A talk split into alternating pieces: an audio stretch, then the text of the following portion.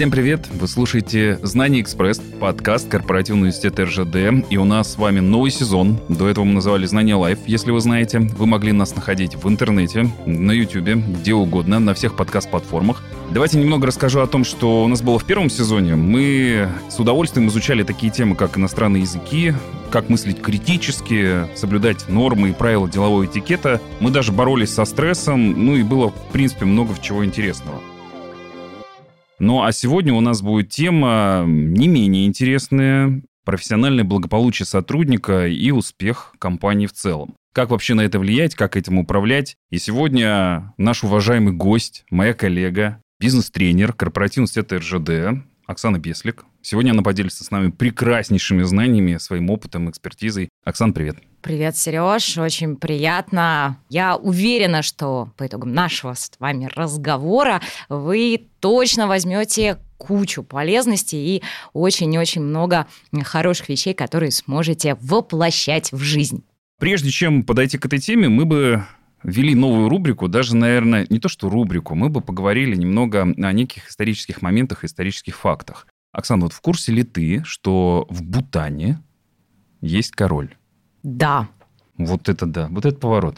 А я думал, я очень знаешь... люблю историю. Да, знаю. Более того, именно с этой страны начались, я не знаю, первые, наверное, вспышки, то, что мы сейчас называем благополучием. Вот именно там это все началось. Поэтому, да, я очень историю это люблю, но дам тебе возможность поведать ее. Вот для меня это было как раз-таки открытие. Но если говорить про Бутан, то это вообще крошечная буддистская страна между Китаем и Индией, и в ней живет меньше миллиона человек. 80% занимаются сельским хозяйством, да, это как бы вот данности, мы это принимаем во внимание. В Бутане до сих пор сохранилась конституционная монархия, то есть э, в стране есть король. В 1972 году на престол Бутана в возрасте всего лишь 16 лет взошел четвертый король Джигме Вангчук. Практически сразу он взялся развивать свою страну, и оно понятно, и стал делать это с очень большой заботой. Весь мир его запомнил не за огромное количество построенных больниц, э, школ, дорог, заводов, культурных, оккультурных долин, а за то, что король Джигме всегда считал главным показателем экономического развития счастье его граждан.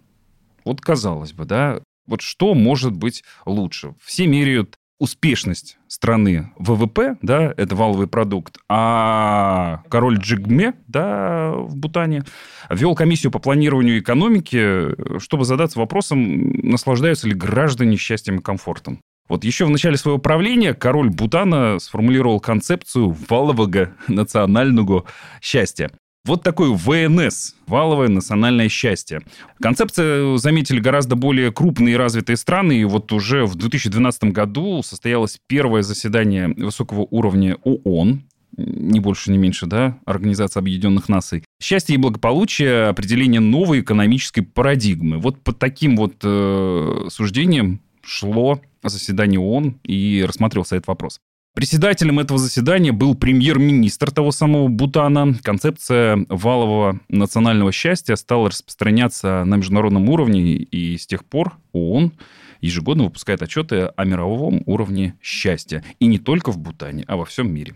Вот такая вот прекрасная история, и ты уже сказал в самом начале, что, в принципе, с этого момента и пошел вопрос отсчета непосредственно самого счастья и благополучия людей и компаний. Давай, наверное, для начала попробуем понять вообще, что это за показатели благополучия, вроде валового национального счастья в Бутане. Насколько вообще все это работает? Действительно ли отражает уровень благополучия людей вот подобного рода некие показатели? Абсолютно могу сказать точно, что отражает в полной мере.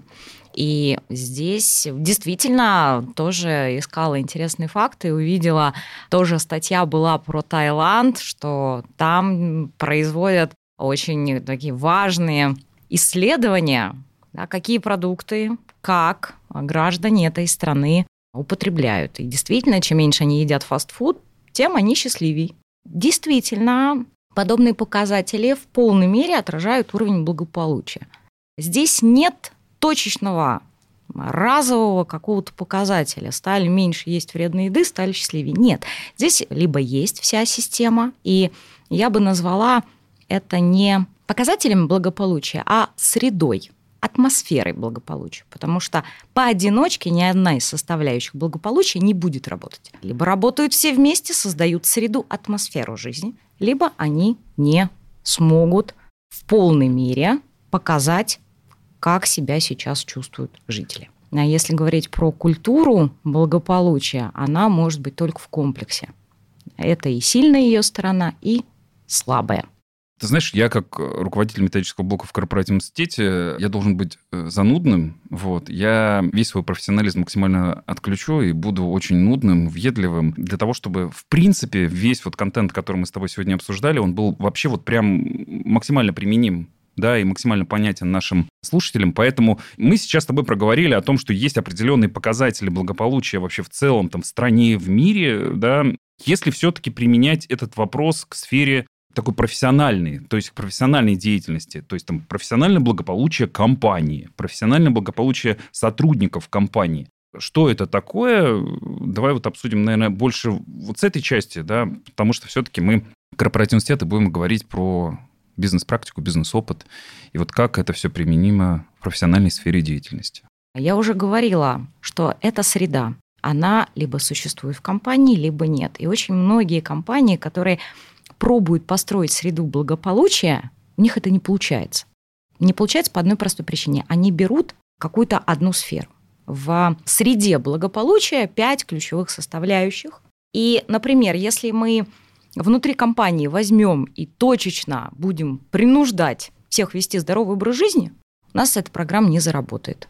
Здесь может быть все только в комплексе. И в хорошей компании, где формируется культура благополучия, руководители отслеживают общий уровень удовлетворенности. Он появляется только тогда, когда компания равномерно взращивает все пять ключевых элементов благополучия. Когда сотрудники не думают о том, буду ли я уставшим в конце этого полугодия, когда сотрудники вместо этого вопроса задают себе другой вопрос, а какие интересные социальные проекты я могу еще предложить компании? Когда у сотрудников появляется гордость за то, что они работают в своей компании, в этой компании. Они гордятся своей компанией, растет бренд работодателя, имидж работодателя, повышается лояльность, и не компания предлагает сотрудникам поучаствовать в том или ином проекте, а сотрудники становятся лидерами, амбассадорами проектов и сами предлагают внедрить новый проект в компании. Вот эта культура благополучия, она взращивается параллельно. Нельзя дать сотрудникам огромную мотивацию, но при этом забыть про социальное благополучие или про психологическое благополучие тогда мотивация работать просто не будет. И многие компании, которые делают ставку на материальную составляющую, не получают результата. Это, наверное, вот самый яркий показатель, когда есть много денег, но совершенно нет культуры благополучия внутри компании. Деньги не все решают. Да далеко не все. Мы обязательно должны искать баланс. Да, например, а, наши социальные связи. Если а, мы будем развивать этот блок, то нам нужно смотреть за тем, как работают, например, команды. Да, мы все-таки про бизнес-среду. И если очень высокий уровень конфликта внутри команд, то здесь а, нужно работать уже с командной работой. Здесь материальными благами ничего не добьешься. И если говорить про выстраивание тех же самых социальных связей, то на те отношения, которые для нас важны, которые нужны, мы должны минимум тратить 6-8 часов в день для того, чтобы почувствовать здесь себя комфортно. Следующий, например, у нас идет физическое здоровье. А при этом здесь э, мы будем говорить не только про физиологию. Давайте все бегать кросс. Давайте все делать утреннюю зарядку. Хочу, не хочу, но надо. А здесь еще и эмоциональная составляющая должна быть. Здесь э, должны быть факторы, которые дают мне возможность чувствовать себя в безопасности. И здесь э, тоже важно видеть э, со всех сторон эту ситуацию, что происходит в командах. Если мы говорим про материальную составляющую. Это следующий фактор. Да. Деньги деньги. Деньги не решают все, но денег должно быть достаточно для того, чтобы я мог реализовать все свои идеи или какие-то планы. То есть это опять-таки возврат к безопасности. Много денег плохо. Они балуют. Они не балуют. Э, я могу задать такой хороший вопрос, всегда задаю его слушателям. Кто знает историю успеха кого-нибудь, кто выиграл в лотерею? Вот вы выиграли в лотерею баснословные деньги. Где те истории? А их нет. Истории успеха таких а, везунчиков практически отсутствует. Как раз-таки есть обратная история, связанная с победителями лотереи, что с ними происходит далее. Да, это действительно, да, я слышал. Много, денег, много денег – это плохо. Да, денег должно быть просто достаточно. Если мы говорим про внешний круг социальных связей, да, еще одна составляющая, то это гордость. Гордость за свою компанию, гордость за свою страну. Наши волонтерские программы, возьмем яркий пример. Еще раз, какой-то фактор? Это социальный, но внешний круг. И осталась еще карьера. Здесь тоже а, важно видеть, куда я хочу прийти. Да, у меня есть определенный план для развития. То есть я хочу развиваться, я буду развиваться. Здесь очень часто можно увидеть, а, да, когда молодого сотрудника начинают повышать, но при этом он еще этого не хочет тоже не приведет ни к чему хорошему, потому что, опять-таки, не будет баланса. Когда нарушен баланс, мы не будем чувствовать себя счастливыми. Счастье – это не когда всего много, а счастье – это когда у меня всего достаточно.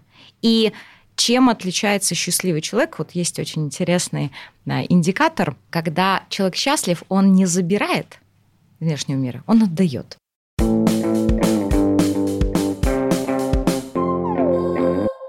Если говорить все-таки про взращивание культуры благополучия. Насколько ее можно взрастить в компании или все-таки культуру благополучия формируют сами люди? То есть, э, я не знаю, там вот э, ты рождаешься, условно, там, клиент-ориентированным, или ты клиент-ориентированность взращиваешь в себе ты рождаешься с определенным уровнем основного интеллекта эмоционального, либо ты это взращиваешь. Вот здесь вопрос благополучия. Все-таки эта история про людей. Вот я родился благополучный, да, я могу формировать вокруг себя некую культуру благополучия. Или все-таки компания как-то на это может влиять? Компания формирует атмосферу. Когда сотрудник только попадает в компанию, он попадает в новый мир. И на каком бы уровне благополучия сотрудник не был изначально, все равно метаморфозы произойдут. И здесь э, я могу точно сказать, что компания принимает самое, наверное, важное, самое ключевое наверное, ключевую роль играет в формировании культуры благополучия. Потому что если руководители внутри компании не являются амбассадорами, лидерами, двигателями этой программы, что бы сотрудники не предлагали, дальше это работать просто не будет. Потому что руководитель всегда будет первым, кто будет нести программу благополучия уже во внешний да, и внутренний круг. Если руководитель не верит в эту программу, то и результата ни в ближайшей, ни в дальней перспективе просто не будет. То есть культура благополучия формируется сверху. То есть она не формируется снизу, да, условно, вот э, если мы представим иерархическую структуру работы любой компании, есть э, основные там сотрудники, да, есть руководители. Мы понимаем, что культура благополучия должна сформироваться сначала в умах, в сердцах, в душе у руководителей более высокого уровня. Абсолютно верно, конечно, потому что они являются лидерами, они являются примером, они амбассадоры. И если руководитель будет говорить «я не верю», то и команда скажет «я не верю». Я понял, хорошо, хорошо. Давай представим себе такую ситуацию. Я руководитель и задумался, чтобы внедрить программу благополучия у себя в коллективе. С чего мне нужно начать? Что делать? Чем продолжить? Чем все это завершить? Как это потом оценить? Понять, что все, все окей, все работает. С чего начать? Хороший, правильный вопрос, э, который стали задавать себе руководители. Начинать всегда нужно с сотрудников. Только они смогут сказать, что нужно включать в программу благополучия. Здесь могут подойти фокус-группы, здесь могут подойти... Очередное тестирование? Не готова тебе сказать, что это супер.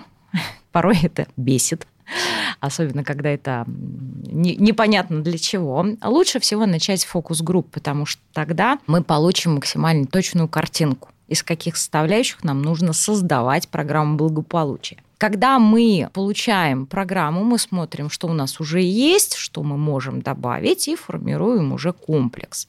И, конечно, здесь нам а, наши менеджеры по работе с персоналом должны помогать всячески, потому что у них ключевые метрики. Текучесть – это первый показатель, на который можно будет обратить внимание. Отсутствие по болезни, как я уже говорила. NPS, лояльность сотрудников. Эти все показатели сработают первыми.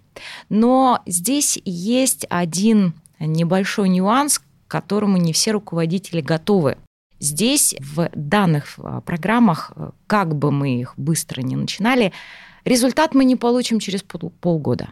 Многие руководители ждут здесь и сейчас. Но это все-таки люди, и мы не можем дать результат через заданный промежуток времени. И первые результаты, положительный результат, как правило, появляются через год. Это реально сделать самостоятельно, и лучше, чтобы это было сделано самостоятельно. Для руководителя главный совет – набраться терпения. Но при этом, при всем, ты сказала о том, что в партнерство к себе нужно взять HR. Конечно. Зачем? Потому что они больше и чаще контактируют в разных ситуациях с сотрудниками. Не так только... может на них повести это все? И они будут внедрять. А я буду счастье получать. Я буду не, благополучие не получать. работает такая штука абсолютно, потому что руководитель должен сам быть включен в эту программу. Можно, конечно, это все отправить в HR-департамент и сказать, эм, вы про людей, давайте... Ну да, вы про людей, я про работу и производство не заработает. Таким образом, программы по одной простой причине будут верить тем сотрудникам, не будут верить руководителю. И нарушается наша составляющая, как раз-таки связанная с рабочей атмосферой. Поэтому руководитель должен сам лично быть включенным в эту программу. Тогда она будет работать на 100%. Чем могут помочь а, руководители и HR? Они помогут снять метрику, они помогут оцифровать, потому что к ним стекаются все данные, например, выходное интервью. Руководителю не скажут. Истинную быть. причину, по которой Конечно. ушли. А HR-менеджер, скорее всего, ее узнает. Поэтому HR нужно ценить и беречь. Они владельцы информации, но заменить руководителя с точки зрения вот, лидерства в программах благополучия они не смогут. Первое, это меня успокоило о том, что все-таки э, руководитель не сам по себе его не бросает на произвол, и все-таки помощь и поддержка нужна, потому что, мне кажется, основная проблема внедрения большей части любых инструментов, подходов и практик – это боязнь экспериментировать, пробовать, что ты сделаешь что-то не так, а помощь, поддержка, некое наставничество от людей, которые могут подсказать по шагам, это прям отлично. Если говорить все-таки вот, давай вот прям шаг один, шаг два, шаг три. Ты сказала, что в целом нужно сделать фокус-группу. После фокус-группы еще раз вот... Создать комплекс программ, основываясь на пожеланиях сотрудников, что и им нужно. На основе тех метрик, которые вот мы сняли и поняли, чего не хватает, э, а чего хватает, э, усиливать, продолжать. Угу, огонь. Так, нет? Да, все верно. И выяснить, какие метрики, да, создать для себя систему метрик, по которым я буду это оценивать. Э, здесь нет универсальной формулы. Коробочной программы в программах благополучия не существует. И, наверное, это, это печально. Это сложность, с одной стороны, для выстраивания среды благополучия, а с другой стороны, это уникальная возможность. То есть вариант бенчмаркинга, зеринг и стыринг здесь не работает? Не работает, э, как ни крути. И очень многие компании пробовали под копирку взять программы других команд и удивлялись, почему не работает. У них же заработало, а потому что метрики были другими, а, а потому что механизмы были другие, потому что okay. амбассадоры были ага. другие. Ага. Поэтому... Возвращаемся. Давай. Так, а, померили, выставили свои метрики. А, Посмотрели дальше. на динамику и доработали там, где еще это необходимо. Если все работает, ну, может быть, у нас такой идеальный вариант, когда все работает на... Но при этом никто не счастлив и не благополучен. Я сомневаюсь, что если программа благополучия будет работать в полную силу, у нас э, будет много несчастных сотрудников. Ну, то есть здесь по-любому, если условно я снимаю в самом начале опрос, да, снимаю, выставляю для себя метрики, я понимаю, что все отлично, значит, по-любому все благополучно, и у меня сотрудники счастливы. Это, в принципе, показателем будет сразу видно. Это будет видно в динамике. Сразу, точечно. Да, мы получим результат, но с чем мы будем, будем его сравнивать? Опросники э, анонимные или в открыто прям в лоб задают вопросы? Конечно же, анонимные. Здесь важно... Но дать... обязательно фиксировать IP-адрес? Не обязательно. Это ненужная информация в среде благополучия. Для руководителя это нужно. Не могу сказать, потому что если сотрудник чувствует себя в безопасности... Кто это недоволен? Кто, кто, из моей команды настолько сильно неблагополучен и недоволен? Вроде же вообще все улыбаются, приходят счастливые, а потом делают замеры, и оказывается, что вообще все несчастливы. А вот здесь самый интересный секрет. В благополучных командах, если сотруднику что-то не нравится, он не будет прятаться, он сам открыто подойдет и скажет своему руководителю то здесь что-то не Надо работает. смелость чтобы пойти руководителю сказать, я недоволен тобой, я недоволен компанией, я многие чем недоволен. Я бы не назвала это смелостью, я бы назвала это чувством безопасности. Это когда наглость. Когда Будьте я наглыми. могу все сказать своему руководителю. Но опять же, это культура. И эта культура, она не рождается за... Ну, то есть это элемент, опять же, некой культуры благополучия, то есть это элемент открытости, то есть да. это, опять же, нужно приводить. Я вот э, понимаю, что здесь без HR 100% не справиться руководителю а вы хотели одному... на, на них все только отправить? Нет, руководителю по-любому здесь нужно будет участвовать. Я даже осознаю, почему. Потому что ты говорила, что, в принципе, для сотрудников некий амбассадор, некий вот человек, на которого мы равняемся, и мы понимаем, что мы под его руководством идем, это руководитель, и здесь без вариантов он должен реально участвовать максимально во всех этих процессах. Здесь вопрос анонимности, это вот всегда боль, и вот здесь, конечно, с этим надо будет как-то думать. Но я думаю, что HR, профессиональные HR, которые минимум могут какие-то подсказать инструменты, конечно. как это сделать более мягко и аккуратно. Конечно, тем более очень много платформ сейчас появилось, которые дают возможность а, свободно за, сделать опрос и собрать мнение фокус-группы команды. Важно, чтобы эти опросы не э, дали обратный эффект. Потому что если их будет слишком много, то даже самая благополучная команда скажет, вы меня бесите. Я больше не могу отвечать на один и тот же вопрос. А, конечно, здесь должен быть определенный ритм. И этот ритм не должен быть как давление. Да, когда вот раз в месяц меня должны спросить, счастлив ли я. Я несчастлив уже. На седьмой раз, я на восьмой точно могу сказать, что я не буду счастлив в таких вопросах. Конечно, здесь эм, без э, кадров никуда. Скажи, пожалуйста, можно ли историю с благополучием внедрять локально? Ну, то есть ты говорил вот про начальника отдела, вот условно, не во всей компании, а локально в каком-то подразделении, в каком-то отделе внедрить вот подобного рода подход, систему. Насколько это реально вообще? Конечно, это реально. И, как правило, это, если мы берем один департамент, собирается фокус-группа, и запросы на комбинацию программ благополучия идет от сотрудников, да, что им нужно. После этого проводится уже комплексный анализ и разрабатывается программа, которая внедряется, например, на территорию одного подразделения. Смотрятся результаты, отслеживаем, наблюдаем, анализируем, и если программа работает, ее можно транслировать и в другие подразделения. Она может трансформироваться, но основные пункты, конечно же, должны соблюдаться. Тоже яркий пример. Несколько компаний провели опрос это было в прошлом году, среди своих сотрудников. И задали очень простой вопрос. Вам нужен ДМС? И самое интересное, что оказалось 30% не хотят сотрудников сказали, что нам не надо. 30% от общего бюджета компания вот тратит воздух. И сотрудники предпочли бы, чтобы у них был, например, какой-то хороший кафетерий то есть не хотим болеть, хотим кушать. Мы хотим быть здоровыми, мы не хотим лечиться, а хотим поддерживать свое здоровье. Вот такой был ответ у опрошенных. И экономически тоже были проведены исследования. Опять-таки, я скажу усредненные показатели, но они есть. На каждый один вложенный рубль в программы благополучия внутри сотрудников через два года вернулось два с половиной. Компания окупила инвестиции. Инвестиции, да, практически в два с половиной-три раза. Роя вырос в 30%.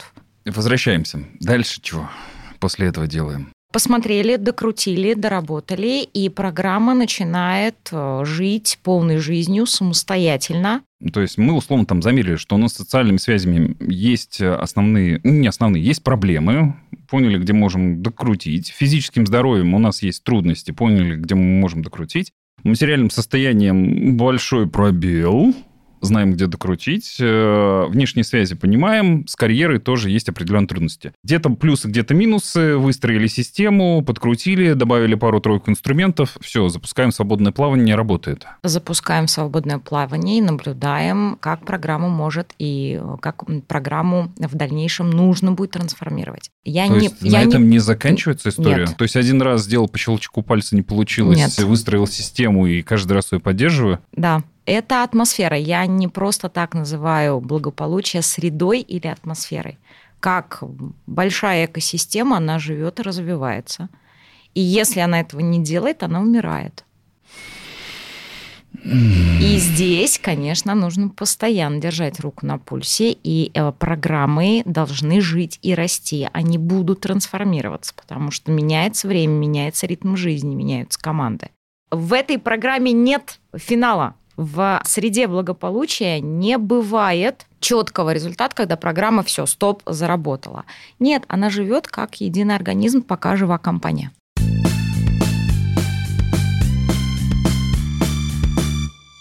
каждом выпуске нашего подкаста мы звоним экспертам, друзьям корпоративного университета, и сегодняшний выпуск не исключение. Сегодня мы будем звонить Павлу Лебедеву, бизнес-тренеру, международному эксперту в области стратегического и финансового менеджмента, автору книги «Нейросети. Как обрести профессию будущего». И, казалось бы, причем здесь благополучие и нейросеть.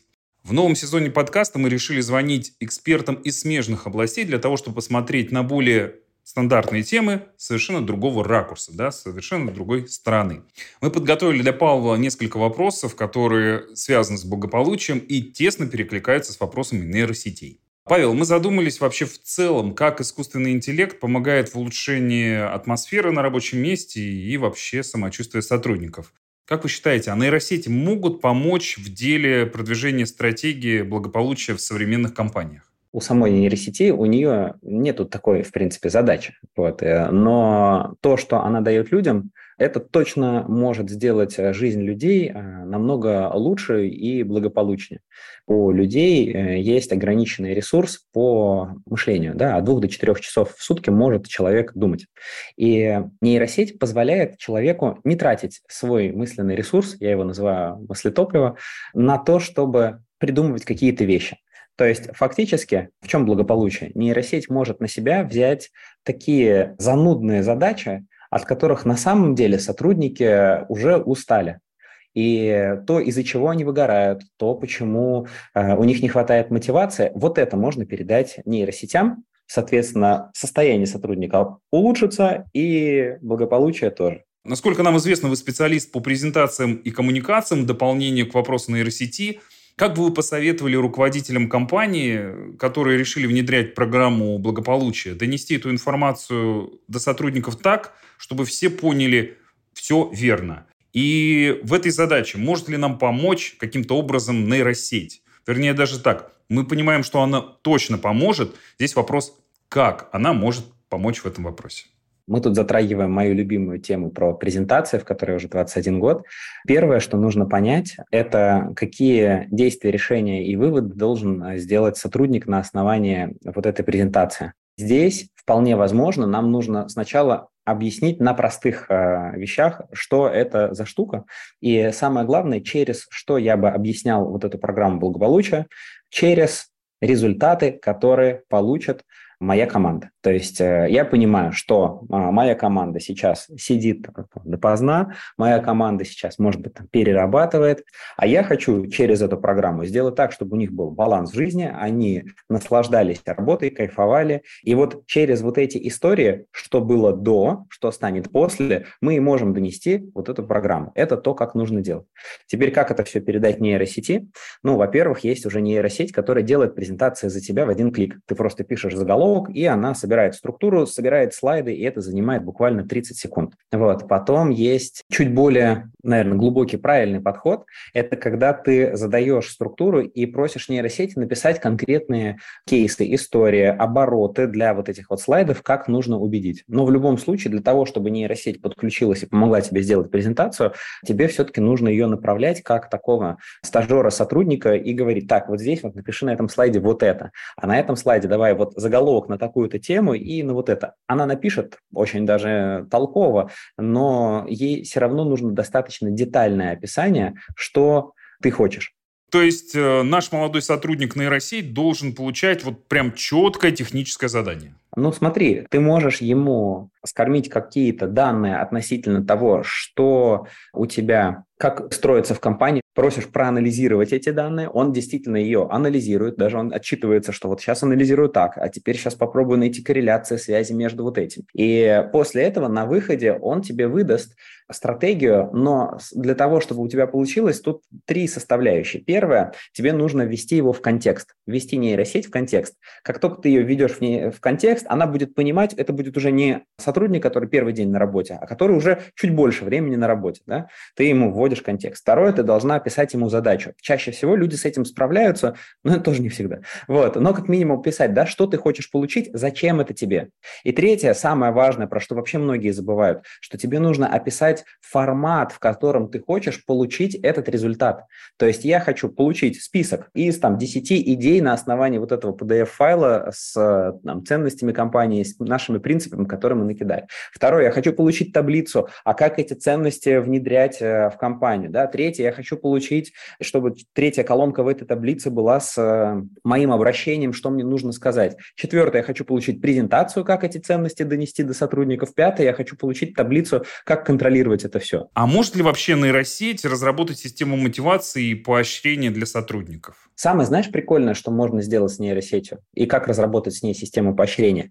Ты ей даешь уже данные, которые у тебя были собраны, потому что сработало, что не сработало, и дальше просишь, а давай-ка проанализируй и найди мне связки, корреляции, что действительно сработает для этого сотрудника, что не сработает для этого.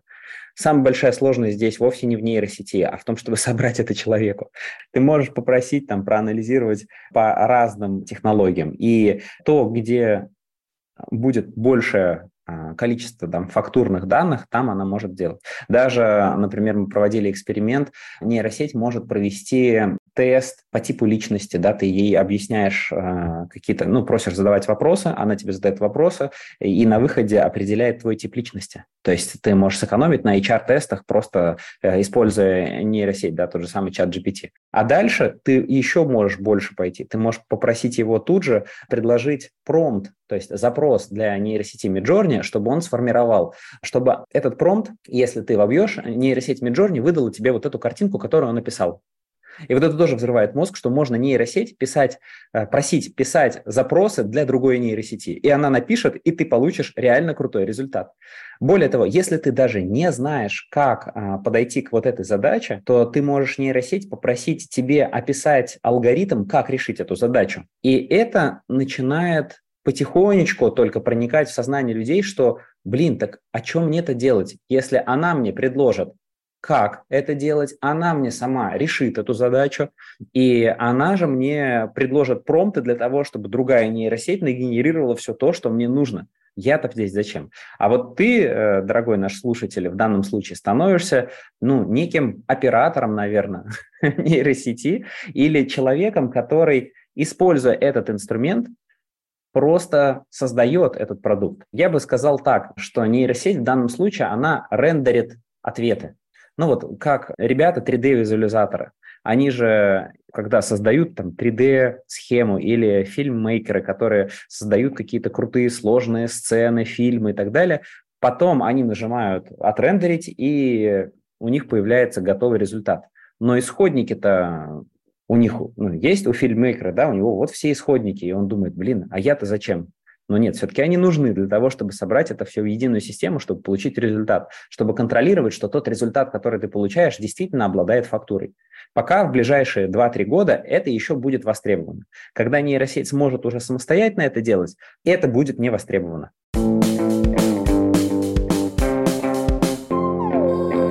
Задам сейчас провокационный вопрос. Э, тема благополучия, вот Не похоже ли это на инфо-цыганство? Когда есть определенные темы и вещи, которые очень сложно осязаемы и измеримы, или все-таки эта история ну, более осязаема и измерима, и прямо более четкие показатели, прям вот 1, 2, 3, 4, 5, это мы можем измерить, это можем измерить, этим управляем, это не управляем, либо это все-таки Тони Робинс в юбке, а она же Блиновская? А, нет, Тони Робинс, наверное, тут никогда не появится. Это можно измерить, это можно цифровать могу сказать, какие показатели сразу покажут, что уровень благополучия начинает расти. Во-первых, снизится уровень пропуска сотрудников по болезни. Они перестанут болеть, потому что для них это будет комфортно. Обязательно... А, подожди секундочку, как перестанут болеть? Это какие-то волшебные таблетки компания Н- распространяет? Нет, нет, здесь дело не в волшебных таблетках, просто часть наших болезней начинаются, когда происходит очень-очень много стресса. Это раз, и два, есть даже такое понятие, как а, презентеизм. Презентеизм и левизм. Первый вариант, когда сотрудник больной, но живет на работе, то, что он боится, что его уволят. Давай назовем его болеющий. Болеющий, окей, давай. И второй вариант, когда сотрудник по малейшему просто поводу начинает брать больничный лист. Это тоже показатель, когда стресс зашкаливает, команда начинает плохо работать, и сотрудники в прямом смысле слова физически начинают болеть. И если здесь руководитель не включится, то он может потерять всю команду. И вот первый как раз-таки показатель, который говорит о том, что заработала программа, люди перестанут болеть, они начнут действительно вкладываться в работу. Уровень лояльности вырастет. Если это производство, уровень травматизма станет ниже. Причем есть исследования, каждый год проводят их и в нашей стране уже. Уровень травматизма в компаниях, где работает программа благополучия, снижается как минимум на треть. А чем связано? Во-первых, сотрудники начинают понимать, что у них уровень осознанности повысился, и они соблюдают технику безопасности, и не просто за себя переживают, а переживают еще и за коллегу. Они позаботятся о нем, и таким образом травматизм снижается. Вот это самый, наверное, простый, примитивный показатель, который можно увидеть сразу. Что еще сразу же вырастет? Это бренд работодателя. Когда сотрудники сами начнут могу сказать даже так, рекламировать своего работодателя и говорить, я горжусь тем, что я работаю в этой компании. Значит, появится приток молодых новых специалистов. Именно по этим пунктам уже можно сказать, да, программы начали работать. Оксана, ты говорила очень много про тестирование и что оно бесит, да, что оно вызывает определенного рода раздражительность, да, большое количество тестирований. Как быть с этим? Что, вообще тестирование не проводить в принципе? Оно вообще не нужно, оно лишнее. Э, какова периодичность? Либо есть еще какие-то метрики. Вот я до сих пор не могу понять, да, как померить. Вот кроме тестирования, что еще? Опрос. Ну, тоже же вариант тестирования, просто вариант исполнения совершенно другой. Как еще? Температуру померить прийти, э, там импульсы какие-то, микротоки. Я бы... Возможно, карты Таро и какие-то и еще элементы. Шар. И хрустальный шар. Я думаю, что самый лучший вариант спросить напрямую сотрудников. И опросы, почему они порой дают обратный эффект. Самое главное делать это не очень часто и без принуждения. И быть готовым к тому, что в первом приближении сотрудники откажутся говорить правду и будут предлагать социально желаемый ответ. Как мотивировать, чтобы говорили правду? самый простой вариант – дать сотрудникам возможность побыть в безопасности. И если за искренность, за честность э, сотрудника не ждет кары небесная, он начнет говорить. Руководители часто совершают ошибку, они ждут, что результат по вопросам появится сразу. И результат, и эффект, что прям все и все, получ... и все получают э, рафинадную картинку, которая очень сильно далека от реальности. А благополучия все равно нет. А благополучия нет, потому что получается социально желаемый ответ. И здесь, а, чтобы тестирование не бесило, во-первых, оно должно быть безопасным и не должно быть очень частым и не должно быть по принуждению. Вот тогда все будет работать. И фокус-группы дадут хорошую картинку, и опросники дадут более точечную картинку, потому что сотрудники сами захотят об этом рассказать. Самое главное, чтобы сотрудники хотели. Если говорить про то, что у руководителей должно стоять на первом месте, когда они задумываются внедрить культуру профессионального благополучия, вот что должно быть? Вот холодный, прагматичный расчет. История вот про то, что благополучный человек равно эффективный сотрудник, равно успешный бизнес. Да? Простая элементарная формула. Или же все-таки какое-то альтруистическое начало и искренняя забота о людях? Который работает в компании, что на первом месте? Здорово, что вспомнили формулу. Она не работает. Здорово, благополучный человек, эффективный сотрудник, успешный бизнес. Это, конечно, здорово, но а, мы здесь больше про людей, но и не полностью альтруист. И, наверное, руководитель здесь должен задать себе два ключевых вопроса вместо этой формулы. Первый вопрос, а сэкономил я больше, чем потратил? И какова ценность соотношения моих трат и усилий? Вот когда руководитель задает себе такие вопросы, то он и с одной стороны прагматик, а с другой стороны он все-таки про людей. Отвечая на эти вопросы, можно сразу вывести для себя свою личную уникальную форму. Поэтому здесь, наверное, вот такого равно пока не будет. Самое главное начать. Самое главное – научиться доверять командам и людям. Друзья, это был э, первый эпизод нашего нового сезона подкаста Корпоративного университета «Знание Экспресс». Если вам уж понравилось наше небольшое обновление, исторический экскурс в самом начале, а также вы нашли для себя что-то полезное, интересное, неожиданное, пожалуйста, пишите нам и оставляйте свои отзывы, подписывайтесь на любой удобной платформе именно на наш подкаст. Ставьте нам 5 звезд, ставьте нам лайки. Мы с радостью будем читать ваши комментарии. Оставляйте, пишите, звоните. Звонить можно оставлять аудиосообщения, комментарии, присылайте к нам на почту. Мы с удовольствием все послушаем. Даже, возможно, какие-то элементы протранслируем нашим глубоко уважаемым экспертам. Также еще больше знаний на нашем сайте Корпоративного университета. Заходите в раздел «Знания Экспресс». С вами был я, Сергей Беляев, руководитель методического блока и ведущий данного подкаста. Я буду максимально нудным с точки зрения коммуникации с нашими экспертами. Оксана, тебе спасибо еще раз большое. Спасибо тебе большое тоже, это было здорово. До встречи в следующем выпуске, в котором мы поговорим о эффективном распределении времени. Всем удачи, спасибо большое, пока-пока.